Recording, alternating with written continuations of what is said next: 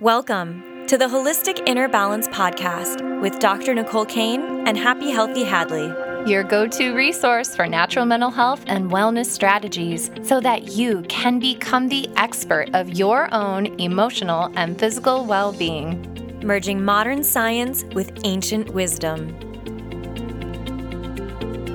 Hello, my friends. This is Dr. Nicole and Happy Healthy Hadlee.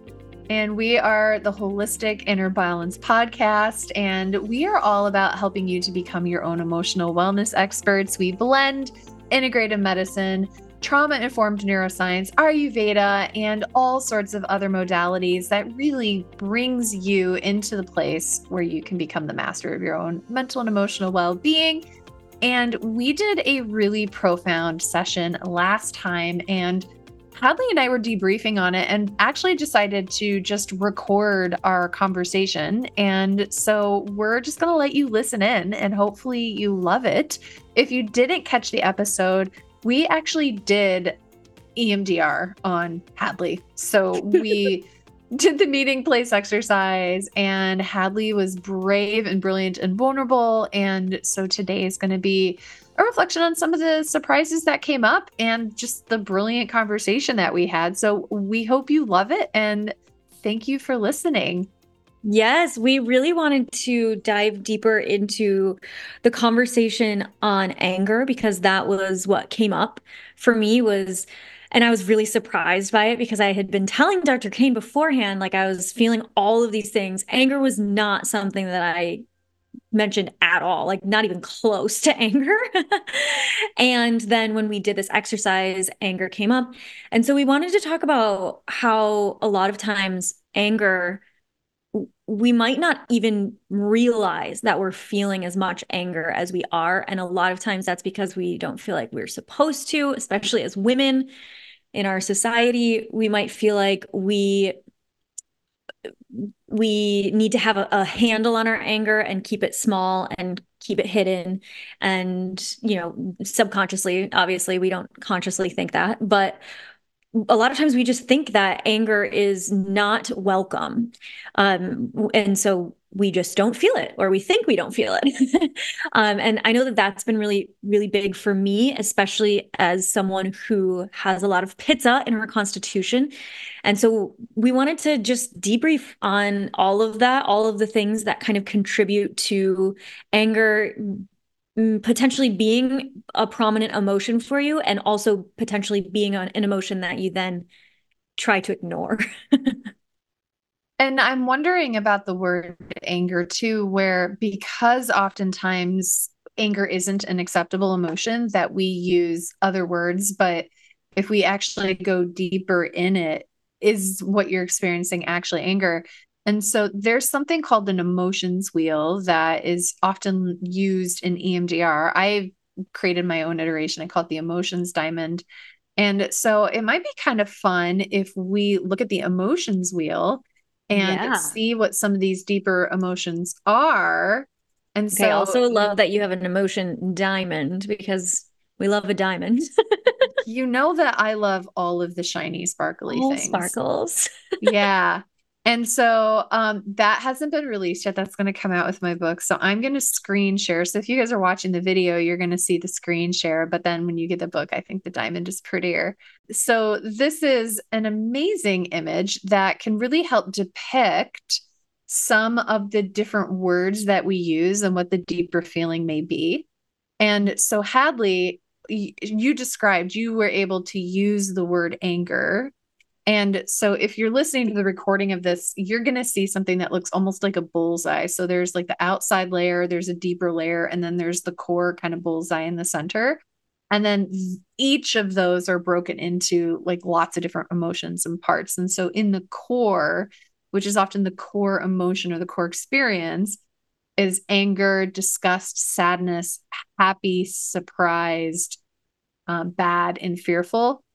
Mm-hmm. And so anger. So what are some other words that that we're seeing here that could represent anger? I see frustrated. Yeah, I think frustrated is a really big one that people will use instead of anger. Um I know that that used to be for me, that's what I would use because anger wasn't allowed. I've done a lot of work on, Mm-hmm. on anger.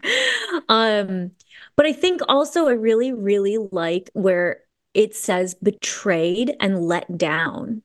Because that one doesn't feel like that one's like, oh, that's the core emotion of that is anger. Like, Yeah. ow. And what's really interesting to me too is before we started recording that episode and you were presenting to me with like I'm feeling kind of like frustrated and I feel let down and that sometimes you'll just like not totally dial in on your emotions. You may just like focus on the bright side or dissociate a little bit. Yes. And feeling distant or numb is also and these are emotions that can point to anger. Yes, and that's something that we talked about in the um polyvagal theory episode, which the numbness and the with feeling withdrawn, feeling distant, those types of things usually yeah, indicate that there's anger that's being numbed. Um, and so in the in like polyvagal theory, there are these there's basically like different levels and i'm not going to go into all of it. You can go listen to the podcast episode about that. But essentially we have like fight and flight and freeze and fawn and flop all of those things. Um when we get into the sympathetic nervous system state. But then if we kind of go over like tip over the edge of that even when we get so so so stressed or angry or you know fight all of these things when we when we overdo it like or when we experience an like so much that we can't handle it then we experience that collapse or freeze that like dissociation um level and so often when we're kind of coming out of that freeze state, because I've experienced that many times. When we come out of that freeze state, sometimes we have to go back into a fight or we have to go into anger, and that actually is a more empowered state. So we wanted to touch on that a little bit today, too. Yeah, and I love that you touched on that because the anger is a more empowered state. And when we were doing the work, um, with the meeting place is that you had this emotion, this part that was showing up, and then anger's like, I'm here to protect that part. Mm-hmm. And so yeah. it was actually like a pretty badass part of you. And then the other emotions, the other parts didn't understand what anger was for. And they're like a little bit, I felt like there was a little bit of an internal battle about, well, who is anger and what are they doing here? And do we want anger? Totally. It was funny. Like while I was while I was in my meeting place and going through that. Um, and I didn't want to like touch on this too much during because I wanted everyone to have their own experience of it if they were like doing it kind of with me about like what they look like and everything. But mine were all like cartoon woodland creatures. I mentioned that my anger was a fox, but like all of them were different. like there was a bear and there was a badger and a raccoon and a rabbit and a mouse. and they were, it was basically like, you know, the fox was this sneaky, like no one really wanted the fox around kind of situation. Um, and we've seen this in some like Pixar movies and stuff where like the fox is like the worst, right? Um, so yeah, so it was really it was interesting to see that like there was a lot of resentment toward anger, but then once the, once it showed like actually I'm here to protect um it was like insecurity and unworthiness, which is more of that like shame, which is like the collapse state um, when we get, when we are in or when we have a lot of shame, we'll go more into that collapse state. And so it was really just protecting that part, um, which yeah, it was it was really interesting and and i didn't think of any of this consciously during but now after the fact i'm like oh it makes sense it maps onto everything that i've learned with polyvagal theory with uh, dr kane and i were just talking about this before but there's um, something called the map of consciousness by david hawkins and that is really interesting because like on the very bottom of the scale is shame and then there's like guilt and apathy, and then anger is actually a more empowered state on there too. So we see this in a lot of different models. Yes, if you're watching the video, Dr. Kane is sharing sharing the screen and showing um, that there's that anger is comes kind of above these other things and can you know come in to allow ourselves to feel more empowered than we would feel if we were just like wallowing in the shame I'm thinking about the metaphorical representations that that we can use when doing parts work too is is is imaginative. It can be, you know, sometimes I've worked with clinicians because I I own a couple counseling practices and I've worked with a lot of clinicians over the years and how sometimes we look at things really literally other times we look at things through a very spiritual lens, other times it's through a very metaphorical lens. And I'm interested in what you actually just revealed about how your parts showed up as these like Pixar characters. And like part of me is like, of course, Hadlee's parts are all Pixar characters. That is oh so oh you. Gosh, that's hilarious. Sometimes my family will say to me, like, how are you literally a cartoon character? yeah. You're like a Disney princess. Yeah. that's but. I wonder about that. Is that in itself a part where our parts can show up in a lot of different ways, right? So we have parts that can show up in thoughts and behaviors and can kind of we can personify them.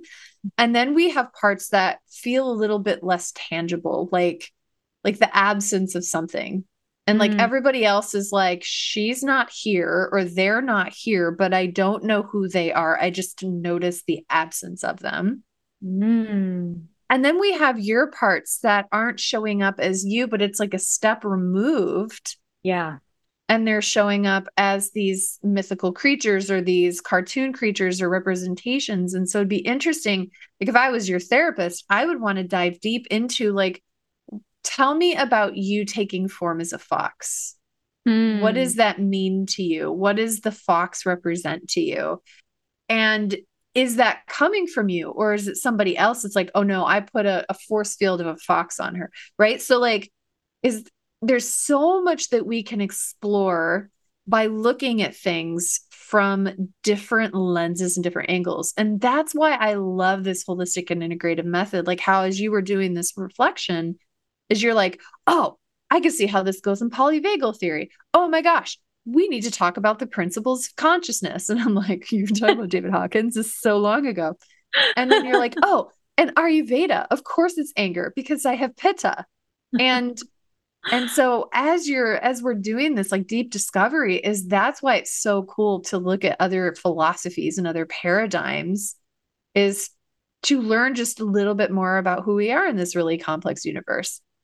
Totally, yes. And I think it's interesting. So with parts work, it, so is it supposed to be that they are outside of you and then you like integrate them into you or is it are you is it supposed to be like they are like limbs of you? That's interesting. It depends a little bit on the philosophy of who mm-hmm. who's doing the parts work. And so we have internal family systems, it's Schwartz, and he's a lot of what people know as parts, and that's the movie Inside Out is a really great portrayal of that. He was a consultant in that movie. And what I think is helpful about his work is that he will help us designate roles that parts take. So like you're the mm-hmm. firefighter, you help um put out fires, metaphorically speaking. And then this one is the antagonist, and this one is the exile. And so he has looked at patterns throughout his career, and then he's able to sort of look at what's showing up in ourselves and be like, well, that kind of fits into that pattern. So let's maybe it's another exile. Mm. And then we look at the work of the Watkinses, and they're just pure ego state work. And Theirs is a little bit more, I think, like Ericksonian in that it's open ended. So Erickson, he's the found he's the founder of Ericksonian hypnosis, which is instead of like when I did the the meeting place with you, I didn't say you're walking down a wooded path. I was like, you're walking down a path, notice what the ground feels like. So you got to fill in the blanks. Mm-hmm. And I didn't describe your meeting place. I allowed you to tell me your meeting place. So it's a little bit more open ended.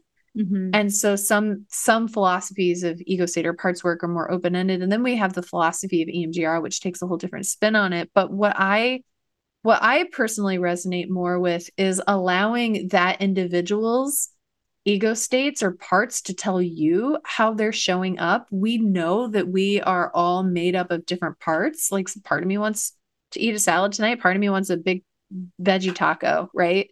like mm-hmm. we are all made up of complex parts and so the question is is are they integrated mm. or are they disintegrated the goal ultimately is we disintegrate them first. We pull them all out. We're like who are you? What are you doing? And where did you come from? And what are your unmet needs? And then we integrate them together. So like with your parts work they didn't they weren't all integrated. Some of them didn't know the other ones were there and some of them felt like they were on different teams and they're like a little bit annoyed. And mm-hmm. so the process of continuing to do parts work with your parts as an example would to be like okay how can we work as a team and have the same goal where then you're not being pulled in different directions and being emotionally or physically hijacked by these independently seemingly independently functioning patterns or programs but rather that you have the agency and the control and the personal power to choose how you want to respond and how you want to live your life. I love it.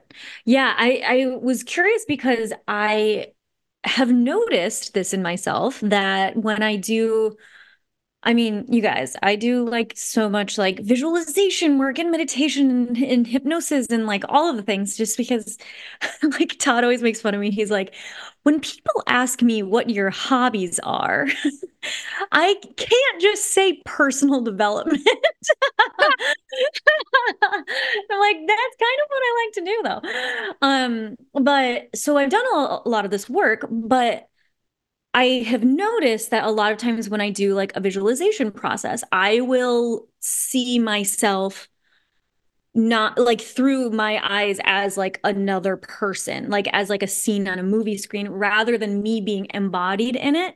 And so you were kind of bringing that up with the the animals like i'm not necessarily embodied in it. And i've been working toward uh in different visualizations how can i like actually step into that? And then i'll step out and back in kind of throughout it um, to kind of get my nervous system like cool with it um, and it just kind of happens naturally but i thought i noticed that in the a few months ago and was like huh that's interesting that i often am thinking of myself as like a separate entity like my future self or like you know whatever it is.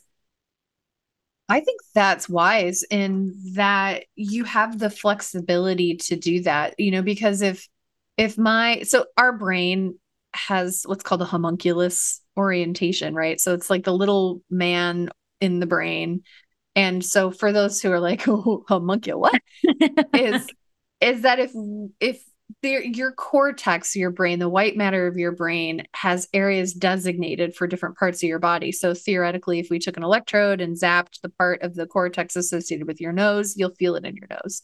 And so you're if it would be disadvantageous for your whole homunculus to be one blob for your whole body. Mm-hmm. It's advantageous for it to have separately demarcated areas but what's beautiful about the brain is that it's plastic. And so it can change and it can adapt. And what I, I hear you describing is you're working on in, in attaining that plasticity. So I can go in and integrate and work together. And then I can come out and allow myself to have a separate identity. And so that you're kind of, it's sort of like sometimes the waves in the water come up as little drops and then they return to the whole, the whole body of water.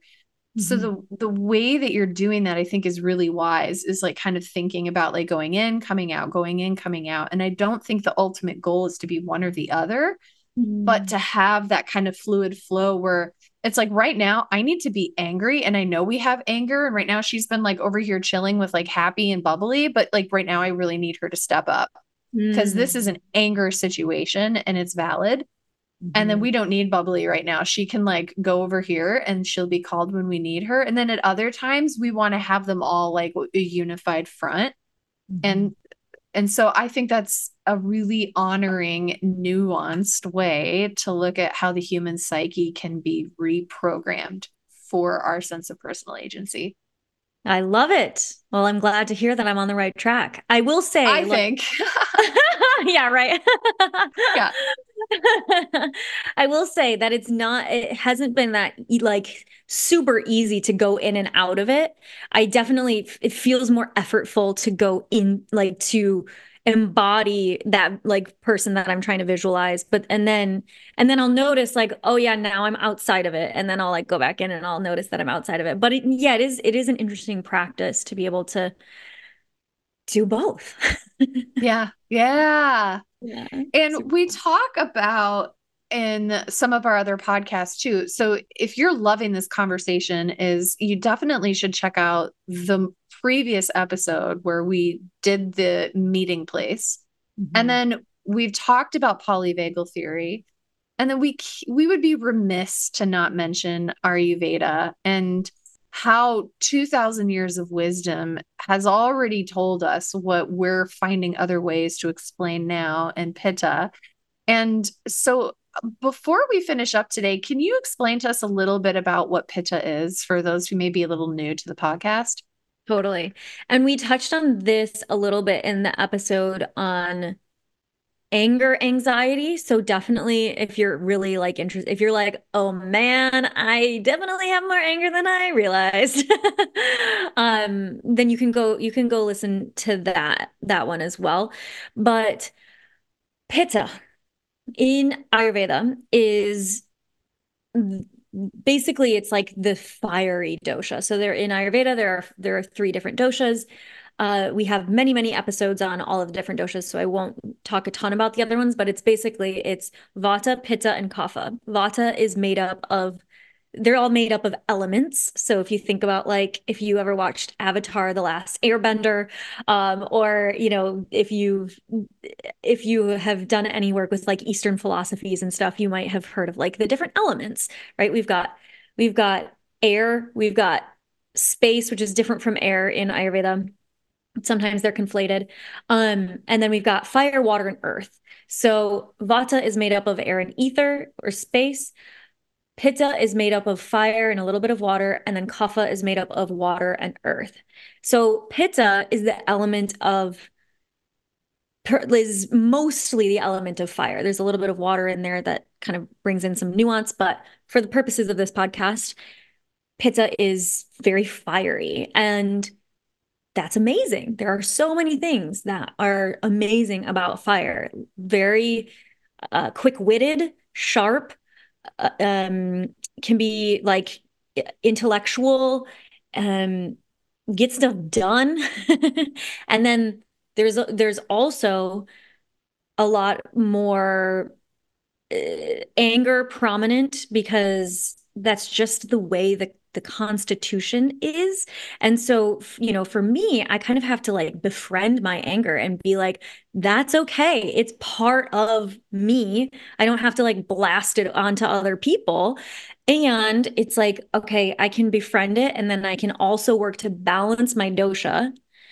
And how we do that is there are i mean we can literally balance our dosha with food with exercise, with lifestyle things, with lots of the different habits that I do with my clients. Um, but anger is a big part of of having a lot of pitta in your constitution. Now, an example of this that I love to give because this was always an example of correlation does not equal causation in like my psychology classes in undergrad. it was like the correlation was that as more people ate ice cream cones, there were also more murders. so it was like, it, so they were saying like you can't imply causation. You can't say that that people eating more ice cream cones are going to make them murderous, right? The actual causation was that it was summertime and when it's hot outside, people are more angry and more homicidal. So and so the correlation and causation example aside like we actually see this like over you know when it's hotter outside people are more violent. Um really interesting. And so again if you have an imbalance of pitta if you're too hot if you're eating foods that are too hot if you're doing things that create a lot of heat in your body and your mind that can cause that can cause anger so we can balance out the anger while also befriending it at the same time does that make sense Yes, I love that description. And what I was thinking about at the end of what you were saying is I wonder about our doshas and developmental level. And because we know that postmenopausal women are often more vata. And mm-hmm. so, you know, as women get older, we often become more vata. And I'm wondering about the age that you were when anger showed up Mm. And if that pattern got stuck in the nervous system, and so that disposition to being pitta that you may have had at that age, just developmentally, mm. if it continues to be stuck, if that may be predisposing you to get some pitta overbalance, because I know it's all about having equal tridoshic balance. Mm-hmm. But maybe you get a little bit more pitta because of this adversity that you developed a protective response to. Does that resonate? Totally. So, yeah, I think that our predisposition with the doshas that we're born with can really affect, like, for someone who doesn't have as much pitta in their constitution, like you, you have more vata in your constitution. Your tendency, as you shared in one of our podcasts about it was like fight, flight, freeze, fawn, flop. You were like, I fawn. That's yeah. my tendency and so and that's you have a lot of vata in your constitution and so that will be that will predispose us to that being like our initial uh like initial reaction so you know for me it might it was more anger and for you it was more flop more of that vata um for other people it might be more like um you know running away. That's also vata. Um, for other people it might be collapse which is more of that kapha like numbing.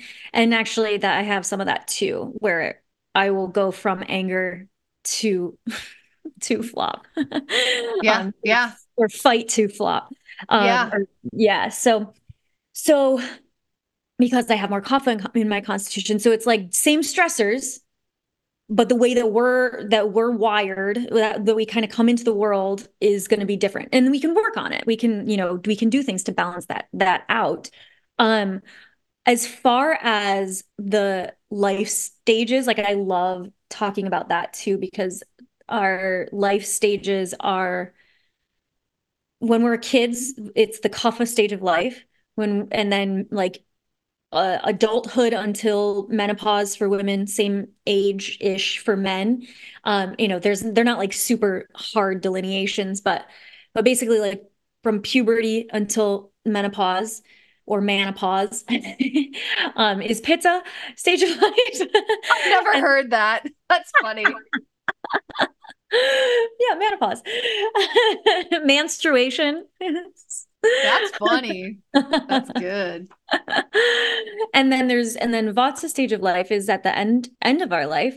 And um and so we might we might experience an imbalance more in those different stages of life. So like for, you know, as we as we go into the vata stage of life we might have more instances of experiencing that like anxiety and fear and that kind of thing which is more aligned with vata when we're experience adversity versus you know pitta when we're feel like when we're super fired up and like rearing to go in that middle stage of life. So that'll impact things too for sure so, some actionables as we come to the end of this conversation here is so it's like, do you have more anger than you realize?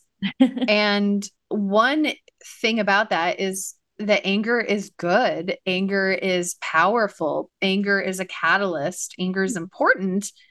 And so, you talked about befriending your anger. And so, some strategies for that is we did some work befriending anger, doing the parts work in the previous episode, mm-hmm. the meeting place and do you have another hack for befriending your anger?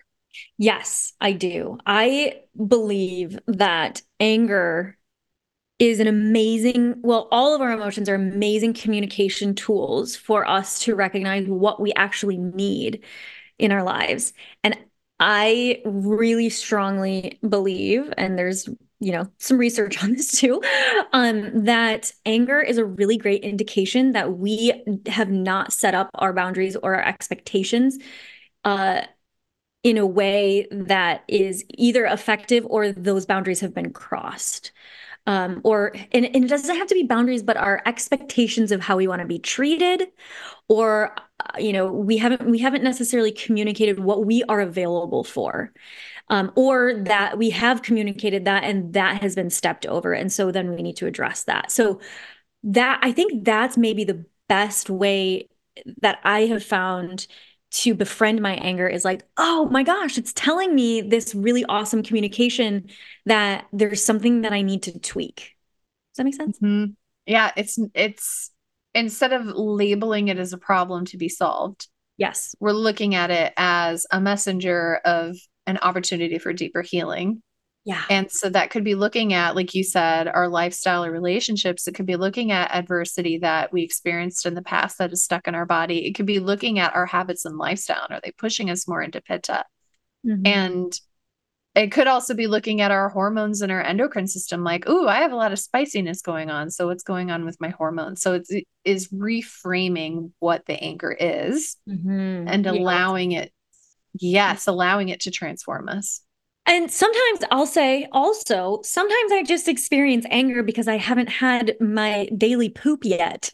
so, like, I've got toxins in my body that haven't been eliminated, and that makes me like grumpy and angry. So, you know, it, it could be communicating a number of different things. all of the things, like, I'm hangry, you know, mm-hmm. all of, yeah, I love that. So, it's like we notice it, we acknowledge it, we honor it and then we mm-hmm. ask for more information and we do the deeper digging, which is what we're all about helping you do here at mm-hmm. Holistic Inner Balance.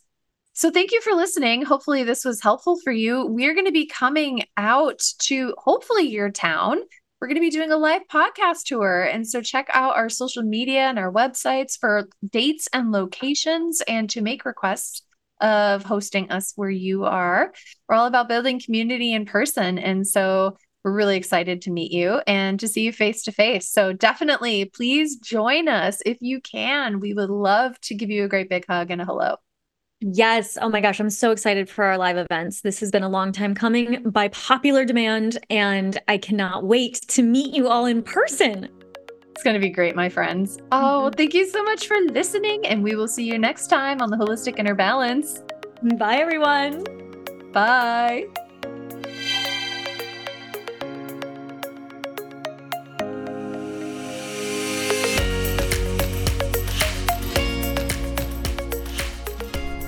The recording you just listened to consists of the personal opinions of Dr. Nicole Cain, a naturopathic doctor with a master's in clinical psychology, and Happy Healthy Hadlee, an Ayurveda expert with a master's in health behavior and health education. While these opinions are based upon literature, counseling, education, medical training, and clinical experience, this content should not be viewed as the definitive opinion on these subjects. Listening to this podcast is not a substitute for any sort of medical, psychological, or other form of treatment. If you are in a crisis, please call 911 or call the National Suicide Prevention Line at 1 800 273 8255. If you are in need of counseling, don't hesitate to make an appointment with a counselor in your area. Dr. Nicole and Hadlee are passionate about you becoming the expert of your own emotional and physical well being. If this resonates with you and you think this podcast would help someone you love, please share it with them. We look forward to seeing you on the next episode of the Holistic Inner Balance podcast.